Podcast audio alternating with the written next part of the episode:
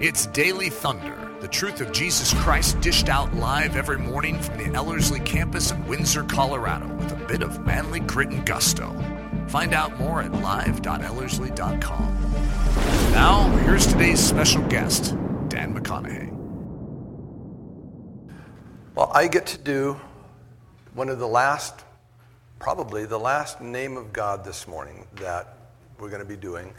And it's one of my very favorite ones. My two favorites I happen to have are the ones that I get to do, which is Kana and this one, Adonai, as you can see up on the screen. and, and so, what I want to do is I want to take a look at Psalm 16 first off. Psalm 16 will be our departure point. I'm reading from a paper Bible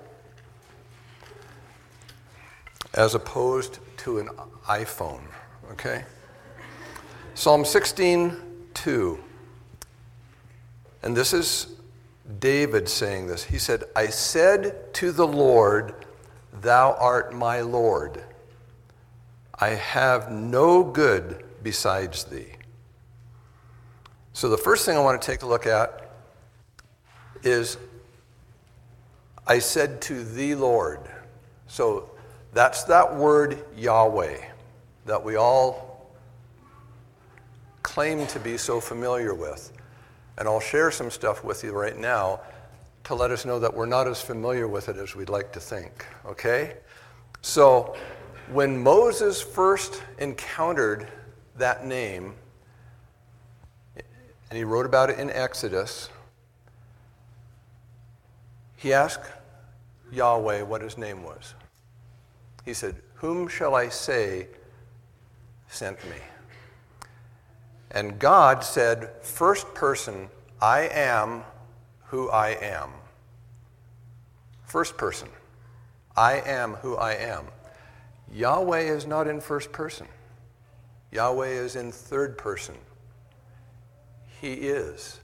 Now, why, if when God declared himself, his name, he said, Aye, Asher, Aye. The Aye and the Aye is the same. Why is it not the same in Yahweh? So as we dig into this a little bit, we find out that in Hebrew, the third person, Yah, I won't use technical names, I'll do, do a descriptive of it. The, it's the third person of what we call a static form of the verb. In other words, it doesn't denote motion, it doesn't denote activity, which is what we've talked a little bit about the rock. Christ, who is our rock, he's the rock of our salvation. So when, when we say he is, we're making a statement about his stability, strength, uh, robustness, um, his staying power. But the really neat thing about it is that the second syllable, the way part of it, is what they call a dynamic form. And not only is it a dynamic form, but it's a dynamic form that demands something, an, a, um, an explanatory next word. So we have Yahweh, He is and he is actively what? So if we have Yahweh Hireh, Jehovah Jireh, he is and he is actively providing. Now, of the 449 times that Adonai is used in Scripture, 339 of them are associated with Yahweh. It says, Yahweh Adonai. He is, and He is actively Adonai. So now we'll jump into Adonai for a minute here to see what this is going to be. It comes from a word add-on, not add-on. You know, it's not an add-on where you like a, um, what do they call it, uh, in-app purchase. It's not that kind of an add-on. It means Lord, but it's only used that way with reference to humans. For example, um, when Joseph talked about being in the house of his Lord Potiphar, it just refers to that. The word Adonai without a little tilde thing over the, the last A in the word, it's the plural of it, so it means many lords, more than one lord. But there's a little tilde type thing over it every time it refers to God. Okay? So it is plural, just like Elohim is plural. Adonai is plural, but it's plural for emphasis rather than for number. It's plural for emphasis rather than for number. And it's quite the word because it's not a name. We say, oh, yeah, one of the names of God, Adonai. It's not a name. But it's not even a title only. We use it as a name. It's used as a title, but it's more than that. It's actually the definition of a relationship. It defines a relationship.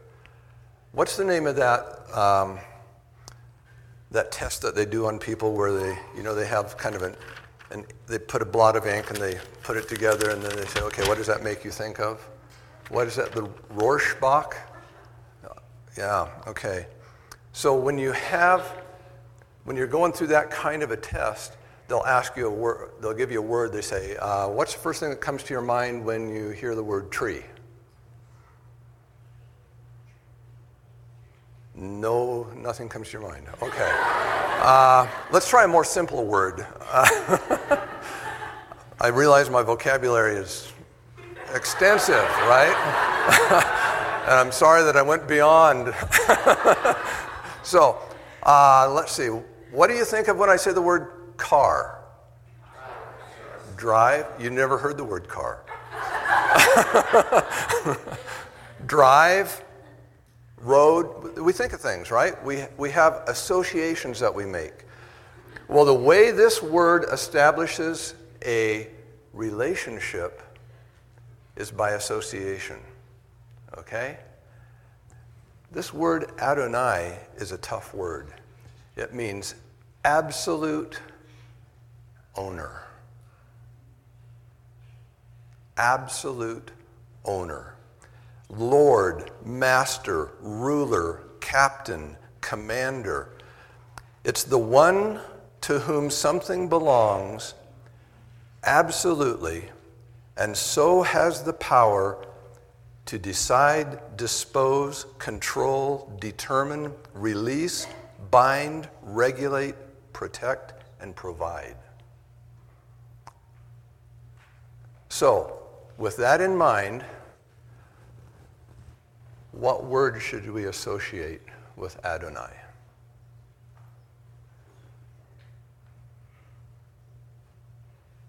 How about slave? Absolute owner. A servant, we like the word servant. It's more fun because we get paid for doing our work if we're a servant. When you're absolutely owned, you're a slave. And people say, well, we like the word bondservant. Well, let's think this is one of those areas where we haven't thought so far. Bondservant. We think of the bondservant. That's the guy who so loved his master that when his master went to release him, he said, No, I want to serve you. Remember that? Is that what's happened to us? What master did we serve before Jesus? The devil. And so when he went to release us, we loved him so much that we said, no, we don't want to go and be Jesus' servant. And we go back to the devil. That's a bondservant. A bondservant is one who returns to his former master by choice when he's released. How many of us actually do want to be a bondservant? It's a tough one. We haven't thought of that before, I don't think. So I think slave is probably the best one. Remember in um, 1 Corinthians 69, know you not that you've been bought with a price, and you are not your own. So we have this relationship that's been established. It defines that relationship, and it exhibits a life commitment. If, that's, if that is the title, and slave is the relationship, master slave relationship, what is the life commitment that should be exhibited? This is a response item. Hmm? Servitude, submission. That's what we're. Were you going to say one? Surrender. Surrender. That's what is expected when we say Lord. Now, we have this translation of the Bible called the Septuagint. It was done 225, 250 years before Jesus came by Hebrew Greek scholars, 70 of them, that's where we get the word Septuagint. Jesus quotes from the Septuagint more than he quotes from the Hebrew Bible. Paul quotes from the Septuagint more than he quotes from the Hebrew Bible. So we can conclude that it was acceptable to Jesus and to Paul that it's okay to use. And, and the reason I say that is because there are people who say, no, it's a Greek translation of the Hebrew Bible, we shouldn't rely on it. Well, Jesus did and Paul did, so I think Jesus was actually the author of it, if I recall right. Every time, 6,800 times, that we have the, have the issue brought up in the Old Testament, the word Adonai is translated with the Greek word kurios, which is the word that is used to refer to Jesus as Lord in the New Testament. So now we find out that this Adonai person is actually Jesus. Now, we have a tendency in our life to pick and choose what we like. And just some questions to think about. Do you know how many times in the Gospels Jesus is called Savior? Take a guess. 25? Okay.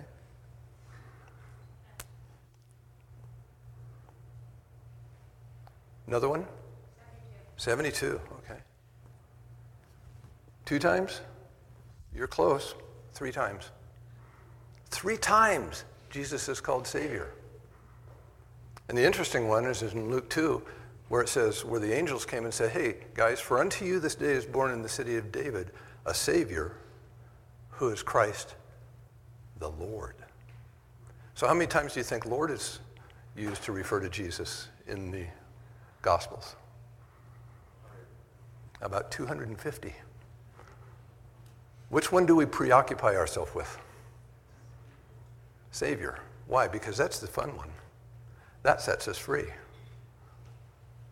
The Savior sets us free. Kurios, Adonai, enslaves us. Now, according to Romans 6, what are our options in slavery? And you guys just went through Romans 6. I know Sandy took you through it. I know that you've heard it from Eric and Nathan. What are the options? Will either be a slave of sin or of righteousness. There's not a third option. This is a disturbing thing. We're either one or the other a slave of sin or a slave, slave of righteousness. We're either a slave of Jesus or not. We're a slave of the enemy. It was interesting in John 8 44, well, earlier in John 8, Jesus is referring, it says, John says that Jesus is talking to the Jews who believed. The Jews who believed. So these were Jews who believed, if we can trust the Word of God, which I think is a legitimate position to hold. In John 8 44, Jesus says, You're of your father, the devil. to the Jews who believe. Isn't that interesting? They had chosen, rather than being a slave of righteousness, to remain a slave of sin. They had the option. They were believers. Now, remember, the demons also believe and tremble, so belief is not sufficient. It takes what? Surrender, servitude, submission, the whole thing that this name requires of us if we acknowledge him as Lord. If we acknowledge Jesus as Lord, we also acknowledge ourselves as slave. In Acts, you'd think, whoa, Acts, that's where they went out and evangelized the world, right? Go you into all the world. The next thing that he said was, and you'll receive power after the Holy Spirit's come upon you, and you shall be my witnesses. Jerusalem, Judea, Samaria, the uttermost parts of the earth. Paul went out on missionary journeys. Peter went out on missionary journeys. Philip went out on missionary journeys. And what did they proclaim? How many times is Jesus called Savior in the book of Acts? Two times. How many times is he called Lord in the book of Acts? Huh? Lots. Yep.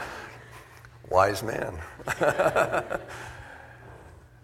102 times. Wow. So let's just take the whole New Testament. How many times in the entire New Testament is Jesus called Savior? 24 times compared to 720 times that he's called Lord. Isn't that interesting? And yet, what do we preoccupy ourselves with? What do we preoccupy ourselves with? What was it that saved us? It was that Jesus paid the price to purchase us, and so we are not our own if we are saved. We are not. Now, we look at things a little bit different, and I may have talked to some of you about this. I think I've mentioned it particularly to the advanced class, and I may have also mentioned it in one of the other things that I did with the uh, classic class. But if you look in the New Testament for what we pray for, the evidence in the New Testament is that well over 50% of our prayers should be thanksgiving. The next highest number, highest percentage, is glorifying God. The next highest number is praying for others. Okay? But let's think about it. What are the things we pray for most? Direction, protection, and provision. Those are the things that we spend most of our prayers on. Now, in Hebrew culture, in Greek culture, and in Roman culture, it was on pain of death that a master was required by law on pain of death to provide three things to a slave. In other words, a good master was required to provide three things to a slave. Can you hazard a guess to what those three things are? Protection, provision, and direction. The very thing that we assume he doesn't do for us, and so we have to spend the preponderance of our prayer praying for it when we should be thanking Him for it and glorifying Him. And I hate to say it this way, it's a di- kind of a difficult thing, but maybe even wasting our time. I don't know. So we, we've got this God who has promised, remember Psalm 16 2? I said to Yahweh, You are my master, and I have no good besides you. So if he is good, then he provides, he directs, and he protects. And we don't need to do more than thank him for his provision, his direction, and his protection. But we do.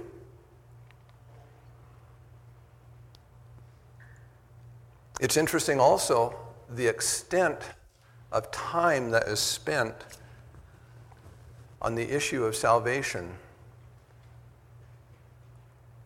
in, in the issue of salvation in Scripture. 90% of the New Testament is directed at post conversion Christian life. In other words, the lordship of Jesus. Actually, we get 90% is in growth, geared towards growth and maturity of the slave. 99% is geared towards post conversion. So 90% geared towards growth and maturity of the slave. And frankly, for us, especially who live in the United States, that's a despicable position to hold, slave. It's really, we much rather would be a servant because at least we get paid for it. And yet that's not what we're called to. In fact, if we look at Scripture, 24 times in Scripture, the word slave is translated a servant. And by definition, the servant gets paid and the slave is owned and doesn't get paid.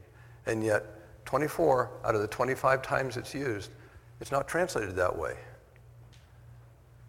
And if we look back at the history of why the, the King James Version was the worst, first one who translated it into that, it was at the time when Christians were so anti slave. That's when Wilberforce was around. That's when, when that whole anti slave movement was going on. And so, to make a point, the translators thought it's such a despicable thing to be a slave. That shouldn't be what we call ourselves as Christians. And yet, we're called that more than we're called sons and daughters of God, more than we're called children of God, more than we're called brothers of brothers and sisters. It's the word slave is used more about Christians than any other name. And it's all because we have this God, Yahweh, our Adonai. One of the things that I've done in the past with this is point out that, that Jesus is not only the perfect master, but while he was here, he was also the perfect slave. In Hebrews, he's described as the one who said, I delight to do thy will. In John 5, 19 and 30, I mean, yeah, 19 and 30, he says, I only do what I see the Father doing. In John 12, and in John 8 and 12 and 14, he says, I only say what I hear the Father saying. In Matthew uh, chapter 8, the Roman centurion identifies Jesus as a man under authority. A man under authority is also known as what? A slave. When Jesus finally came to the point where he was going to die, he said, Not my will, but thine. So, all the way through Jesus' life, he evidenced the life of a slave. He was completely submissive to his Father. I used to think for a long time that, that Jesus had, because he was the Son of God, that he was very God, that he had intrinsic authority just by virtue of who he was. And then I paid attention to what I was reading one time. And, and in Matthew 28, Jesus said, All authority has been given to me. He had no intrinsic authority because all authority, if all authority was given to him, how much was left over to be his without being given? There's nothing left over after all is gone. So Jesus had no authority of his own. What authority he had was given. That's a verification of the fact that he was a man under authority. Because the only way that you can act with authority is to be under authority. my son's a policeman, and he, he showed me one time the, the concept that the only time that he has authority is when he's in uniform, wearing a badge with his police weapon. That's when he has authority. That's what gives him authority, is to be under the badge. And that's the term that they use. So, in closing, what I'd like to have us think about is what do our lives evidence? What do our lives evidence with respect to this name of God? What relationship do we consider ourselves in? I know of, of one fairly well-known um, religious teacher. I was going to say Christian Bible teacher, but I wouldn't go so far as to say that. And he says, when I read there about Moses, when he went up and, and God said, I am, I just say, yeah, I am too. Do you think that's the right response to that name? I think Moses' response was pretty good. Flat on his face, with his shoes off, because it was holy ground. What, do, what does our life, what relationship does our life exhibit to those around us? Major Ian Thomas used to say that our lives should be unexplainable apart from a man or a woman in whom the Spirit of God is. A servant, a slave of God. So consider some of the words that, that I, I looked up um, some ideas and then I went to the thesaurus so that I could increase my vocabulary. I do that on occasion just before a class starts. so, how about the issue that says something like, Who are you to tell me what to do? Indicates that we're not under authority. How about hard hearted, stiff necked, turning away, idolatry, adversarial, confrontational, challenging, resistance, contention, defiance, factious, friction, abrasive, despising, disrespecting, contemptible, disdainful, self love, self esteem, self promotion.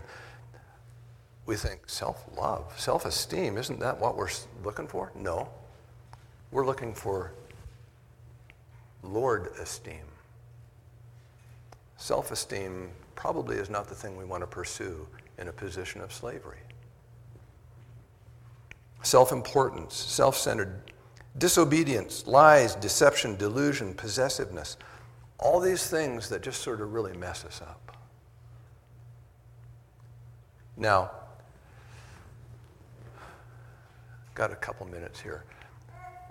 There's a story about when the United States was at war with the um, Spanish.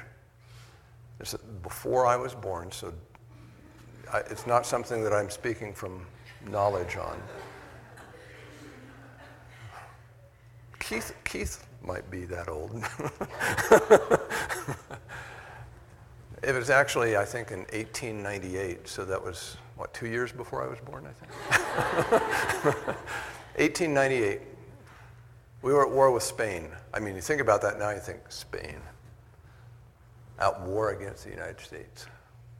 It almost seems like it would be mismatched. Um, but what they did was they they were um, occupying the Philippines in a war against the United States, and they were occupying Cuba.